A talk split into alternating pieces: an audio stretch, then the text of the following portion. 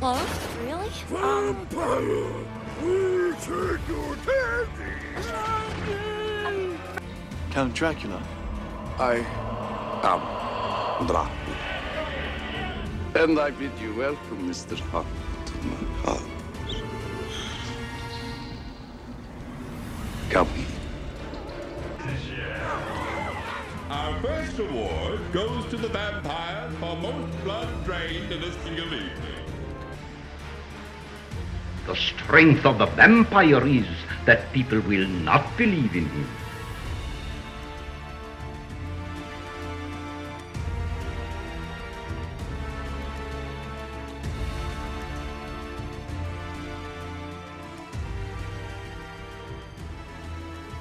Good evening, my fellow vampire lovers. The sun is going down, and you know what that means. It's time for me to record another episode of my podcast, The Beautiful Dead. As always, I'm your host, Lena Nazari. You can find me at lenanazari.com, see links to all my social media. You can old school it and just email me. That's lena at lenanazari.com. I do respond to everybody who reaches out to me on social media or via email. Uh, and if you get a response, that is me. If you haven't done so already, please subscribe to the podcast, rate, review it, share it with your friends, post it on your social media. It helps people find us. Um, I've been getting some good results from TikTok. Some people have found us via TikTok, so who who would have thought that would be a thing? Having some fun on there. But let me tell you, I'm having the most fun right now on Instagram. I am posting daily surveys, vampire related, of course. We're on there talking about who our who our sexiest vote is. We're talking about best hero, worst hero, best vampire families, uh, couples, I'm, we're having so much fun. So thank you to everybody who's been voting on those. I've been having a blast doing them. I love seeing how they turn out. And uh, if you haven't gotten, uh, get on Instagram, follow the Beautiful Dead podcast, and um, vote. And like I said before, if you're voting after the results are posted and I see a big change in who wins, I'm going to post some updates because I think they've earned that, right? So it's not too late to get on there and vote for your favorite vampire or vampire location or vampire family. And uh, if there's something you would love to see me post a little poll about, let me know. I'm open to ideas, but man, are we having fun on Instagram right now. So come and join us. If you've never listened to the podcast before, massive spoiler alerts, I'm going to ruin everything who hooks up with who, who breaks up with who, who kills who, and how do they die. I'm, I'm going to talk about it all. And uh, if you haven't seen these particular movies, then you're about 20 years behind. No judgment, but uh, pause, go watch Blade 1, Blade 2, and Blade Trinity, and then come back and listen. So, uh, this is a continuation of last week. We're doing Marvel Does Vampires. Last week I talked about. Morbius. But this week, buddy, am I excited to talk. So, same universe, which still I'm having a hard time believing, but Marvel does Vampires Part 2. This is the Blade trilogies. So, we have Blade 1, Blade 2, and Blade Trinity. And they came out, the first one came out in 1998, uh, and then I believe it was 2002 and 2004 were the follow ups. Holy casting list. My goodness. Um, so I am not gonna I'm not gonna do like a big fat summary. I'm not gonna summarize all three movies. That that's just too much. Uh, I already have five pages of notes in front of me. So um, let's talk about the cast. So of course Wesley Snipes plays Blade. Kris Kristofferson plays Whistler. Um, those two are in all three of the films. Then we have Ryan Reynolds who plays Hannibal King. Dominic Purcell plays Drake, Tony Curran, who plays Priest, Thomas Kretschmann, who plays Damaskinos, Norman Reedus, who plays Scud, Stephen Dorff was Deacon Frost, Udo Kier was Dragonetti, Jessica Biel was Abigail Whistler, and Parker Posey played Danica Talos. And the reason I mentioned some of those people, even though um, they didn't have the biggest of parts is because we have some major vampiric crossovers, ladies and gentlemen. Uh, Udo Kier, who was in the first one, he plays Dragonetti, was also in BloodRayne in 2005. He was in Dracula 3000 in 2004, Shadow of the Vampire in 2000, and a TV movie called Modern Vampires in 1998. So he's done a bunch of vampire stuff. Uh, Thomas Kretschmann, who plays Damaskinos, who is sort of the head bad guy in the second one, um, he played Van Helsing in 2013 Dracula TV series, and then played Dracula in Dracula 3D in 2012. So he's played both Hunter and Huntee. Tony Curran, who plays Priest in the second one, um, plays a vampire in a movie called Eat Locals, which I'm going to do soon because it's one of my favorite lesser known vampire movies. So we are going to talk about this one. But as soon as he walked on screen, I was like, wait a second. Um, Christopher Heyerdahl, I believe is how you say his name. Again, he played this tiny little part in Blade 3. And as soon as he came on screen, I was like, holy crap. He he was a vampire in Vampire I'm sorry, he was in Vampire Diaries. He was uh, in Van Helsing. He was in um, in Twilight as one of the. Oh my God, you guys are probably screaming at me right now, but he was in the um, the group of vampires that was sort of in charge of everybody. I want to say Illuminati, but they weren't the Illuminati. They were the ones who were going after um, uh, Bella and Edward's daughter when they thought that she was uh, a, a, vampiric child. Man, it's gonna pop in my head. I probably you guys are screaming at the mic right now. I bet. Um, anywho, he was on that council, and it's the name of them is gonna pop in my head when I'm not trying to think about it. But also, he was in Supernatural, which is my favorite TV show. So when he walked on screen, I was like, "Holy cow! The guy's done a lot of vampire stuff." Uh, Wesley Snipes does not play a vampire in other things per se, but he actually plays Blade in What We Do in the Shadows. When the Vampiric Council comes to town, he plays Blade. And then um, Donal, Donal, Donal um, Logue, he, he actually plays himself as a vampire in What We Do in the Shadows and he tells the vampires he comes to like a party and he goes, "Oh yeah, a vampire saw Blade and loved it so much they turned me into a vampire." So that was just like a fun play on anybody who knows Blade. Uh so, all right, I'm getting super distracted because the more I talk about different vampire movies and actors who have done multiple vampire things, I get excited and then I get distracted. So, we are going to move on. Um, so, really quick synopsis for anybody who does not know the backstory of Blade. Blade is a Dhampir, and we talked about this with um, BloodRayne. Dhampirs are half human, half vampire, and Blade was created when his mother was nine months pregnant. She was attacked and bitten by a vampire, and so she shows up in the ER. They do like an emergency C section. He's born, and um, he is now infected, quote unquote, with the vampiric virus.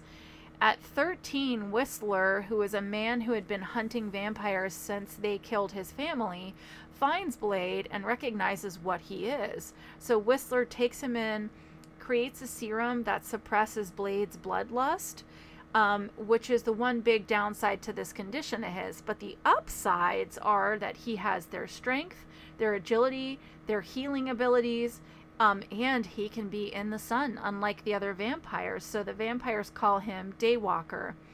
And so he was raised by Whistler to be this ultimate vampire hunter. And uh, in the first movie is on the hunt for the vampire who attacked his mother, um, but then continues the quest as the movies go on, and has various humans that help him uh, fight vampires and create equipment to fight vampires. They're sort of his posse. So that, in a very very watered down nutshell, is the Blade series, the three movies. So um, let's talk a little bit about the vampires in this universe. So again, it's really hard for me to understand how Morbius and Blade could exist in the same universe, but they're not too clear about timelines. So um, I'm not going to go too far into that because it just logically doesn't make sense. Because it doesn't make sense because the Blade series came out and it started in 1998.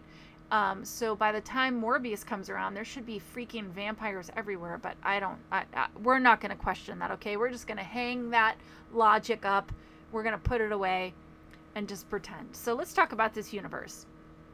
Their relationship with humans in this world is that vampires have human servants who are marked or like branded with a vampiric symbol that they call a glyph, and that shows which vampires they belong to. And the human servants kind of do their bidding in the hopes that they're going to become vampires themselves. They are also um, humans who know about vampires and hunt them down. Like I said, they're with Blade, and there's these little like sleeper cells that fight vampires. But for the most part, most humans don't know vampires exist. Now, some of the vampires want to coexist with humans, but some of them just see the humans as cattle. They just see them as food. They see themselves as superior to humans. They don't understand why they're being told to like keep their existence under wraps. They would rather just go out and slaughter humans freely and be like, "What? We live and we're better than you. So what are you going to do about it?" Blade, like I said, is a hybrid, so he's half vampire, half human. Um, he has vampire strength, he has fangs and the bloodlust, um, but he can be in the sun. He silver doesn't bother him, garlic doesn't bother him, and he ages like a human. Um, and like I said, this happened when his human mother was pregnant and attacked. Uh, and then later, towards the end of the first movie, we find out that she was turned and she is now a vampire. Their appearance, for the most part, the vampires look human. They're very pale humans, but human nonetheless. The exception in the first one is Pearl, who looks closer to Jabba the Hutt, is a massive. Um, that's really the one exception in the first film. In the second one, we're introduced to a new strain of vampires called Reapers. They have an anomaly. They're born with this anomaly like Blade, but instead of being a daywalker like Blade, they're more animalistic. They're bald. They have bright eyes that are so icy blue, they're almost white. And they have a line down the center of their chin where their jaws actually split open to feed. One of the vampires in the second film, this is that Damaskinos. He looks more like Nosferatu. So picture Nosferatu. He's bald. He has pointed ears, two fangs. Fingers are very long. Fingernails are very long. They don't explain why does he look different from the rest of them. At first, I assumed it was because he's so old, like he's an ancient vampire, but then that doesn't line up with with the third movie. I thought maybe the look is based on bloodlines, like we see in Kindred the Embraced, but Nyssa is his daughter and she looks human, so that doesn't make sense. Then at the end of the second film, we learn that the original Reaper vampire is actually the son of this bald vampire, so maybe that's why the Reapers are bald. I, I don't know. It doesn't make sense, so we're just going to move on. And then in the third film, the vampires bring back, yes, you guessed it, Dracula. And then when we first see him, he is monstrous. He's like covered in these spikes and spines and stuff. But apparently, he has the ability to transform, and then he becomes, you guessed it, a super hot dude. Because why not? So um, that doesn't totally line up with the whole like ancient vampires look more animal. I, I, I don't know. So we find out later on that Dracula is the is apparently the origin of the species, but we're going to get on to that later on. So for now, we're just talking about appearance. Let's talk about fangs. Two sharp canines, exactly the way I like it. The fangs are always visible, so we know that they are not retractable. Blade does have fangs, and since we're talking about fangs, there's actually a scene in the first one where Frost rips out the fangs of another vampire like a trophy. So that was interesting. Now we saw that in True Blood, but that was a punishment so that vamp couldn't feed until the fangs grew back. Um, in this one, they kill that vamp right after they pull his fangs out, so I have to assume it's a trophy. Now, the Reaper vamps in the second one do not have two fangs. They have these jaws that split in half and then they become very very wide and this barbed uh, proboscis comes out and and latches on to the uh, host and feeds that way. Then in the third movie, inexplicably, some of the vampires have top and bottom fangs, like werewolves. And again, we could argue that it's a bloodline thing. I don't know. And then one vamp has silver fangs, but it couldn't be silver because they can't handle silver. So we have to assume it's some different type of shiny metal. And we have to assume he like made them like caps because it would make no sense for someone to have actual metal fangs unless somebody in the design department was like, you know, it'd be super cool if he had shiny metal fangs. Just, it, I don't know. So we're going to assume this guy's a badass. He's like a henchman and he went and had caps made to go over his actual fangs, whatever. Blood is a must in this universe. We see a lot of blood in these films. The opening scene shows a blood club where the vampires are dancing and the sprinklers kind of rain down on them. Um, blood plays a very major role in the stories. In the first story, Blade's blood is the key to bringing back this like ancient vampire god that Frost wants to resurrect. Um, and they want his blood to create a daywalking species. So blood plays a really big part in these films.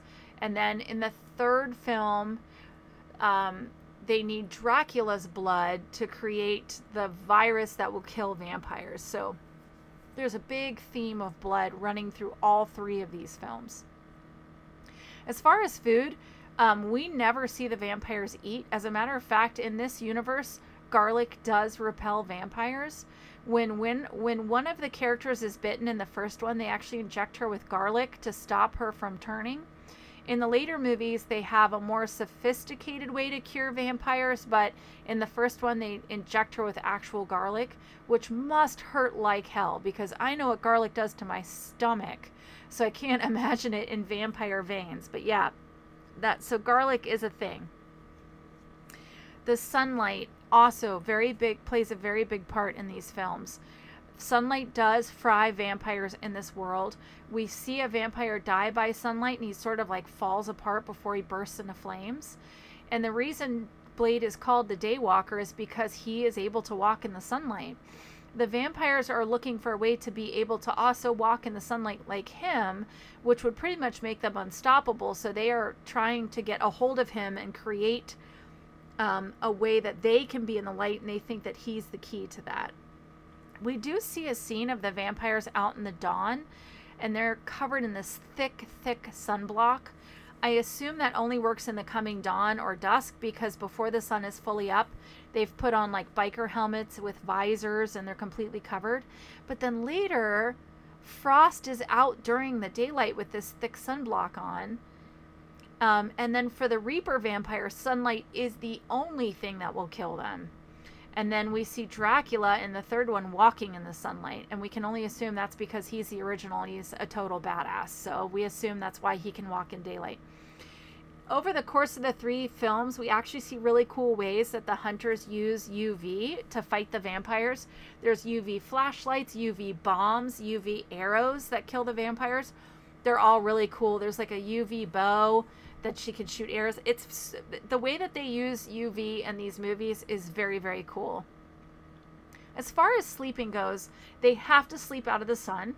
Um, Blade actually shows someone glyphs on buildings that indicate to vampires there's a safe house nearby if, in case, like, let's say you're out partying, you're drinking humans, you know, you're having orgies, and you're like, oh no, it's super close to dawn. What am I going to do? I'm far away from my lair. Well, you find this glyph and it tells you, like, here's a safe house for vampires when they need a place to rest. So I thought that was pretty cool.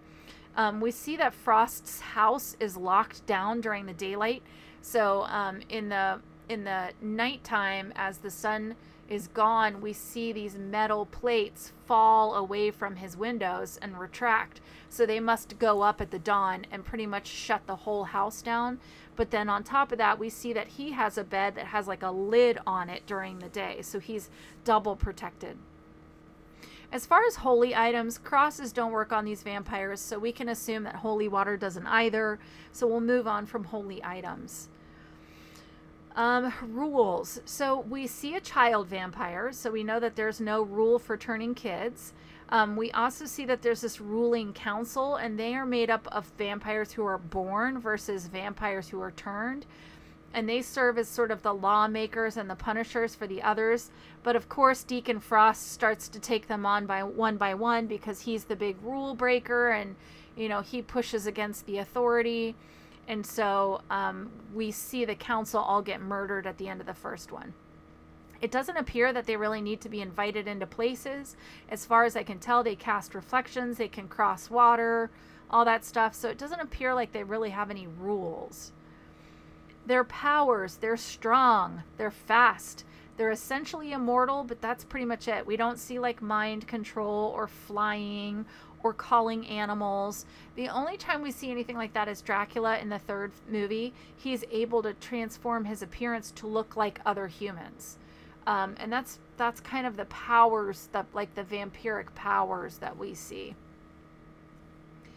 How are the vampires made in this universe? So this is going to get a little convoluted, so try and follow along with me. In this universe, there are essentially two types of vampires. You can be born a vampire or you can be turned. The ones who are born vampires are sort of the elite class and they kind of look down on those who are turned and they're turned with a bite. Once you're bitten, you don't have to like ingest vampire blood. You just have to be bitten and still be alive. It can take hours to days for the process to complete and for the human to be full vampire. Now, in this time, I guess the hunters are able to kind of stop it from happening if they inject you with garlic. Um, but then by the third film, there's actually like a quote unquote cure because Hannibal King was a vampire and then he was cured. Now, there's an exception to these two. In the first film, they mention this third type of, of vampire, and it's a vampire who was turned, but for whatever reason, they go horribly wrong. So they are more like zombies um, or an animalistic vampire than an actual vampire. So they are like locked in pits and they just care about feeding They'll eat animals, humans, other vampires. They don't care. Um, and so we see that happen, and they don't exactly explain why. Even the vampire says, We don't know why some of them just turn out wrong. Um, they never fully explain it, but we're just going to assume you're bitten by a vampire, you survive the attack, and you turn. Now, in this world, there is a quote unquote vampire Bible that chronicles their history, and Frost mentions this in the first one. And he is using this Bible to resurrect a vampire god. So that implies that the vampires originated from some type of ancient gods, because Frost even refers to them as his ancestors. But then in the third film, we learn that Dracula was in fact the first vampire, which doesn't really make sense. But then they say that um, they say that he was born in ancient Sumeria, and then they sort of imply that he was like, well, they say he was worshipped as a god, but they kind of imply that Dracula was only one of his quote unquote identities. So I guess he's like changed his identity through the course of time. So we're going to assume that Dracula was only his 1400 uh, identity and he had one that was pre pre everything. I, I, I don't know. So then the vamps in the third movie find him in this like self-induced slumber in Iraq. And in this iteration, they call him Drake. Okay, fine. So he is an ancient Sumerian god. He is the originator of the entire vampire species. We never learn how he, well how was he made then? Was he just born that way? Um and now he's called Drake. So whatever. He's a super hot dude named Drake. This is I guess we're just to accept that. Um, the other thing is, in the second film, we discovered towards the end that the Reapers were not actually a genetic anomaly, but they were the re- result of the vampires genetically engineering them. So the vampires, we find out in the second and third film, are messing with genetics. They're splicing DNA. They're working to try and create the perfect vampire species that is allergic to silver and garlic. I mean, allergic, immune to silver, garlic, and daylight um, but because they're like tinkering around, they've created these reapers. And these reaper vamps feed on other vamps and they spread really, really fast. So now the vampires and Blade have to work together to wipe out the Reapers because the Reapers will wipe out all vampires and then they're going to turn on humans. So it's just bad for everybody. Sorry, I know that was a lot, but it, it I was taking so many notes as I was watching these three movies. You would have thought I was in a college lecture trying to keep track of uh, all of the different stories about where vampires came from.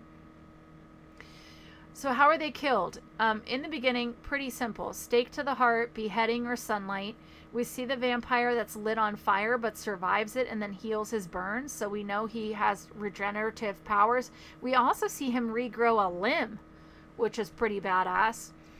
Um, in the first movie, one of the characters is sort of dabbling with possibilities for a cure for Blade and discovers that EDTA, which is an anticoagulant, reacts violently with vampire blood. So they fill syringes with it and use it to fight the vampires. When they inject it into the vamps, they explode.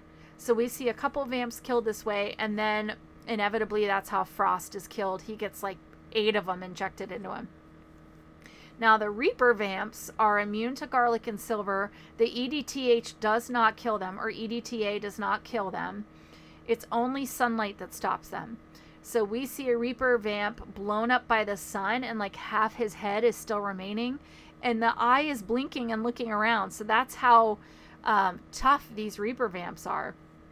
And then in the last film, Inevitably, the humans create an airborne virus that will kill vampires, but it needs Dracula's blood since he was the original. So they stab the virus cartridge into Dracula, which mixes in his body and then is expelled from his mouth into the air as airborne particles. And so then it creates this a- vampire killing airborne pathogen. It kills Dracula, it kills all the nearby vamps as it's spread through, like, you know, the air conditioning system and the all this stuff. So you just see all these vamps die. So that is another very convoluted uh, description of how the vampires can be killed in this universe. All right. So let's talk about tropes I love and tropes I hate. So I love the idea of born vampires. I love, and we have seen this in other things too, where you can be born as a vampire or you could be turned into a vampire. Um, I've read this in multiple series. I've seen it in many, many movies, but I just love the idea of that. I also love the blood clubs or like vampire businesses. I talked about this with uh, True Blood. I've talked about this with the idea of like vampire run businesses. I just love that. And I also enjoyed the the whole like branding the familiars with glyphs to mark them as your property. But I think what I loved the most was the vampire dogs. There were vampire dogs in the third one. So, like I said, they're tinkering with um, genetic engineering. And one of the things they did was they injected vampire DNA or blood into dogs. So they have two vampire Rottweilers and a vampire Pomeranian, which is amazing. I loved that moment. I could have watched a whole movie about the vampire Pomeranian. Tropes I hate. The sunblock working to allow vampires out in the sun. Absolutely ridiculous. So you see him slathering sunblock on himself in the first one, and then he's out kidnapping children in the sunlight, and then you never see it again. Why? Why are we going through all this? Why are we going through all this engineering? Like, just slap on some sunblock and go out and do your thing. I don't understand. It doesn't, it's so stupid. Um, either you can be in the sun or you can't. End of story. Uh, why are you chasing down Blade to get his blood to make you immune to sunlight if you can literally just go to Walmart and buy a shit ton of sunblock and go outside? Um, and guys, listen, I love Dracula, but them pulling him into this universe at the end, hated it. I actually forgot that part until I was watching the third movie and they were walking into this cave in Iraq and I was like, oh, that's right. They bring back Dracula. I must have blocked that out. I mean, listen, Dominic Purcell, super hot, but ridiculous that they pulled Dracula into this. Hated it. So, are the vampires good or are they bad? Clearly, the vampires are the bad guys in this universe. We don't even see a single one that is fighting to maintain their humanity or is on the road to redemption or helps Blade or anything like that. They are the villains. End of story. Only the humans and our hero, our hero, who who yes is half vamp, they're the good guys. So it's a very clear like good versus evil story. Classic, right?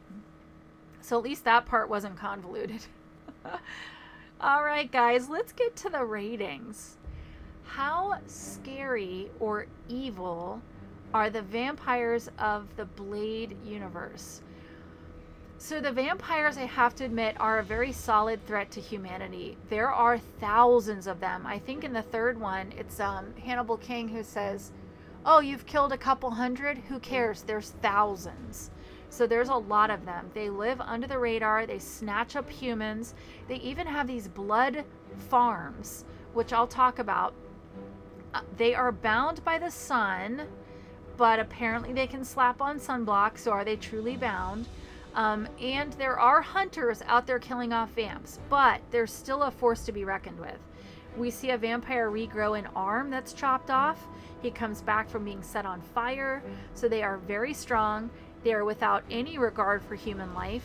They are actively working on making themselves stronger and able to be in the sun. They're summoning gods, they're resurrecting Dracula, they're working with blood and DNA.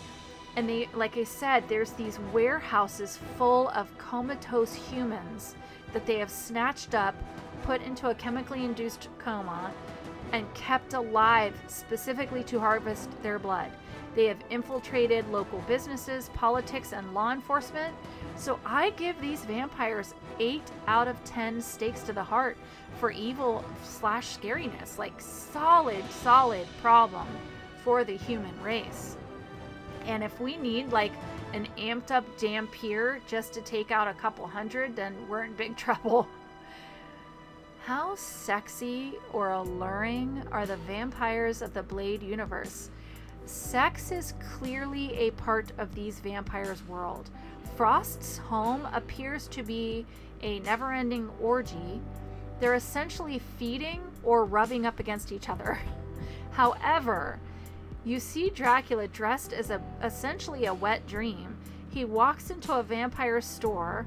There's this super hot goth girl, and he shows zero interest in sex, despite knowing that she would probably give him whatever he wanted. And he just spent centuries in in a sleep coma.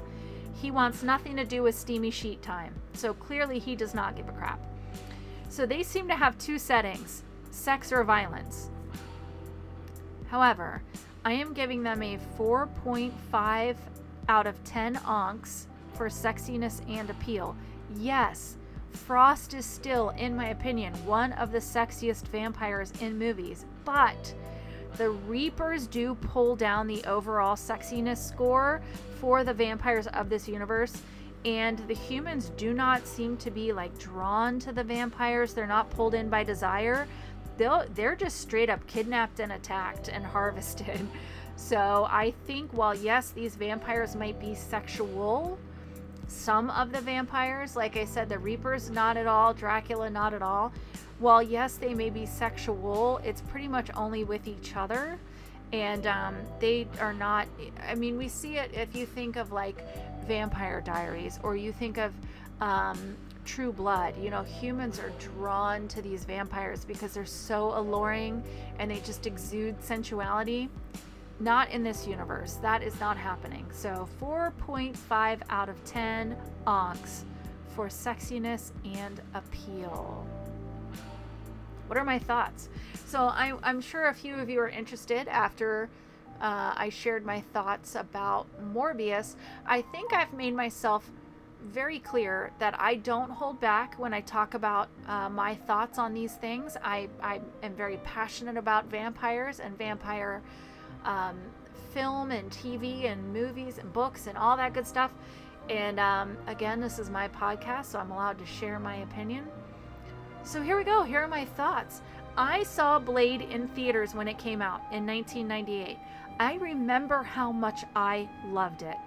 24 years later, it is still an awesome movie. I loved it in the late 90s. I just rewatched it now in, in 2022 and I still enjoyed it. Plus, so did my teenage daughter. So it doesn't just appeal to those of us in the 90s, but it appeals to this generation in, you know, 2022, whatever they are, Generation Z or whatever they are. To this day, the Blade soundtrack is a great way to get yourself pumped up for a heavy lifting session.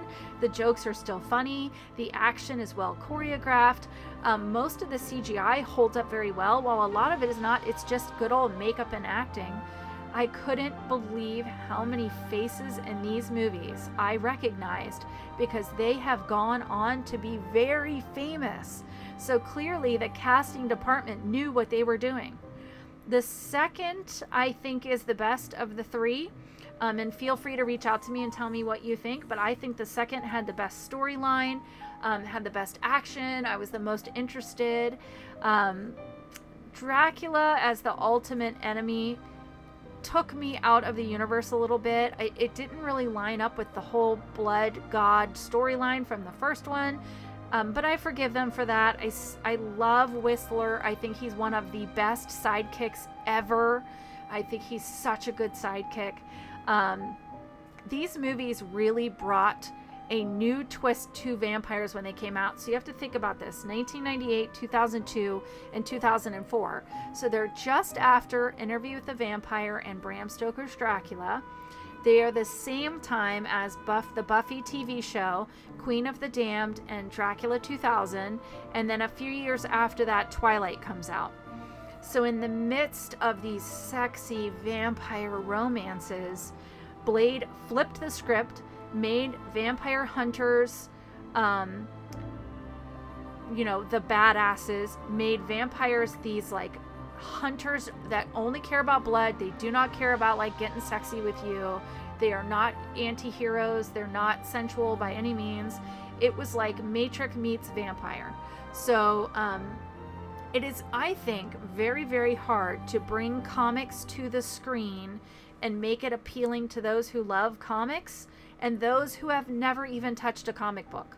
So if you can appeal to both audiences and you can also make a movie that can be enjoyed by horror fans and action fans equally, then you got something and Blade did that. You know, these three movies were good movies for anybody. You didn't have to have watched the comics. You didn't have to love vampires. You didn't have to like horror. You didn't have like there was something for everybody. It was funny. Ryan Reynolds was so good. He's so funny. Um, I mean, I knew when Blade 3 came out and I watched him, like, uh, let's mention that freaking eight pack. But um, when I watched him, I was like, oh, that guy is going to be so big. And of course he is. Um, and think about this a movie that is loved by teenagers in the late 90s and teenagers in 2022, like, that is something. So, bravo to the makers of Blade. I think that they brought vampires to people that never would have watched a vampire film, and that is really something. Um, and for the makers of Blade, for everybody who is involved in Blade, I am sorry to you about Morbius because Morbius, like, just pulled down the whole vampire world in the Marvel Universe. What a shame. Let's just all agree um, to pretend like Morbius never happened. Let's pretend that Blade 3 was the end of vampires in the Marvel world and and that's it. We're just going to we're going to block that other one out. Everybody, are you with me? All right, guys. So that is the Blade trilogies. Blade 1, Blade 2 and Blade Trinity. Um, it's always hard to talk about a series of movies because it can get very lengthy there is a lot of note taking when I do this. There's a lot of starting and stopping and pausing and rewinding because you do want to keep track of everything that's happening in the course of these multiple movies. So, this is good practice for Underworld, which I do want to do, and there's a bunch of those. So, eventually, I'm going to have to set aside a whole weekend, just stay in my vampire jammies, uh, have some snacks, and watch all of the Underworld movies that is coming in the future. Uh, in the meantime, uh, I, the next one I'm going to talk about, I hope everybody enjoys. It's a step away from Marvel. Um, and if Marvel ever does another vampire film, Um, oh, oh, speaking of which, I can't believe I didn't think to mention this. You guys know that Blade is coming back, right? Like, I think, let's check. I'm pretty sure they're working on it right now. It's been cast and they are resurrecting Blade. I believe I talked about it in the first episode of this this season when we were looking ahead to all the new uh, vampire things we could watch out for. That Blade is coming back. Yes, it is. So right now, plot is unknown. They're working on casting. But yeah, guys, look at how Blade is coming back. So as soon as it hits theaters, I will be in the front row uh, ready to go and ready to do Marvel Does Vampires Part 3. So, uh, yeah, I can't believe I didn't think to mention that. So I will be back for that. Okay, I think 40 minutes is enough. I, I think I've spent enough time in the Marvel Universe for now. I'm going to take a step away from Marvel and go back to the classic kind of vampires that I love. But I love all of you even more, and I wish you wicked hugs and bloody kisses. Good evening. Hold on, hold on, hold on. So, normally this is the end of my podcast, but I had to come back because as soon as I clicked stop to the recording, it freaking popped in my head. The Volturi. The Volturi was the name of the ruling group of vampires in the Twilight universe. Um, and Christopher Heyerdahl was in that and also in Blade. So there you go, guys. I know you were screaming at me probably the whole episode. The Volturi. I knew it would pop in my head. Oh my god. All right, guys, now I'm done. Bye.